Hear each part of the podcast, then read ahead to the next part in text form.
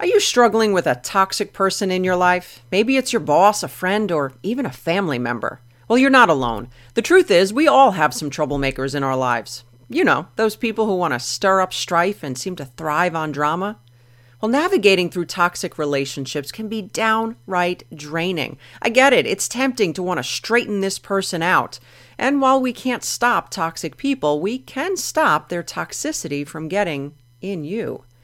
Well, if you are ready to say goodbye to guilt and hello to healthy boundaries, then I want to invite you to my new course on how to deal with toxic people God's way. In this course, you will learn the five types of toxic people the difference between broken and toxic behavior, the four types of boundaries and which are best for you, how to overcome the fear of confrontation, and most of all, you will learn the practical tools on how to interact with these people so that you can grow in strength and get rid of the guilt. When avoiding this person isn't an option, God may be using them to help you grow, and I would be honored to walk this journey with you. My friend, I believe that you can shift your suspicion that you can change this person to the biblical understanding of love. Will you let me help you? Building Faith podcast from Kris Reece Ministries is a podcast to bring biblically based messages and lessons on how to apply God's Word into your everyday life. Well, hey, my friend, welcome back to the Building Faith podcast. I am so thrilled to be here with you today. I am your host, Kris Reece, and my mission, as always, will be to help you apply God's Word to your everyday life. Today, we are in episode 52, and we're talking about the four steps to overcoming fear and living a life of purpose. Are you tired of being stuck and wondering what God wants you to do with your life? Do you look around and wonder why others are living a life of purpose when you can't seem to get out of your own way? Well, maybe you think to yourself, if, if I could just get over fear of this, uh, you name it, I could be more confident to be who I was created to be. And you resolve that the fear is the problem. Well, fear does have a way of crippling us. It reminds us of all the things that could go wrong, but it also keeps us trapped.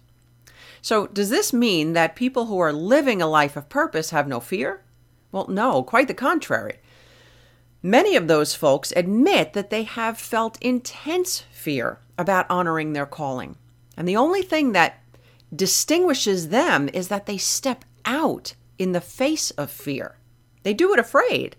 And in doing so, they learn that moving forward, even when you feel fe- fear, is the surest way to build confidence. So let's talk today about four steps that fear facers take to overcome fear and live a life of purpose. Step number one they take one small steps. I realize this seems paradoxical since fear is what seems to be holding you back from taking a step, but fear begins to dissipate as soon as you take a step. And fear facers know that the next step will become clear only after they take the first step. Step number two they make friends with failure. Now, I don't mean they make frenemies, I mean a true friendship with failure. Think of your best friends. They support you and they give you amazing feedback. Well, failure does the same thing, only better. It can help propel you into your next success. Step number three they ask different questions. Fear facers recognize that it's all about perspective. While questions like, what if they don't like me, or what if I fail, and what if they see my flaws, they're all valid questions, but they only produce negative answers. Instead, ask questions that elicit positive responses, such as, what if they like me? What if I soar? What if they see my strengths? Try it. You might surprise yourself. And step number four they get a mentor. Fear facers recognize that isolation breeds more fear. They understand the value of learning from those who have gone before them. Look, their mentor isn't always someone that they know. For some, it's an online mentor, a preacher, or even the memoir, memoirs from a deceased person. They understand the value of someone's story who has been where they are or, or who has gone where they'd like to go. My friend, God has created you with intentionality. He has wired you for a very unique purpose. And there is way too much at stake to allow your fears to hold you back from living a life of purpose. So let the very fear that the enemy is trying to use to stop you, let it fuel you.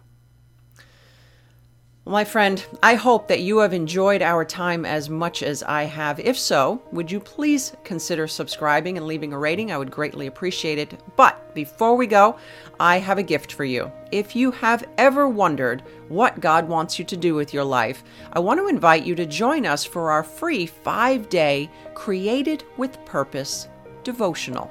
It is yours free to get you started on the path to claiming your calling in Christ.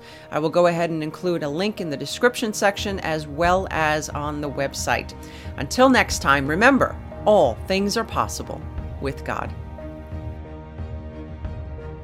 For more information from Kris Reece, visit krisreece.com forward slash podcast. That's K R I S R E E C E dot com forward slash podcast.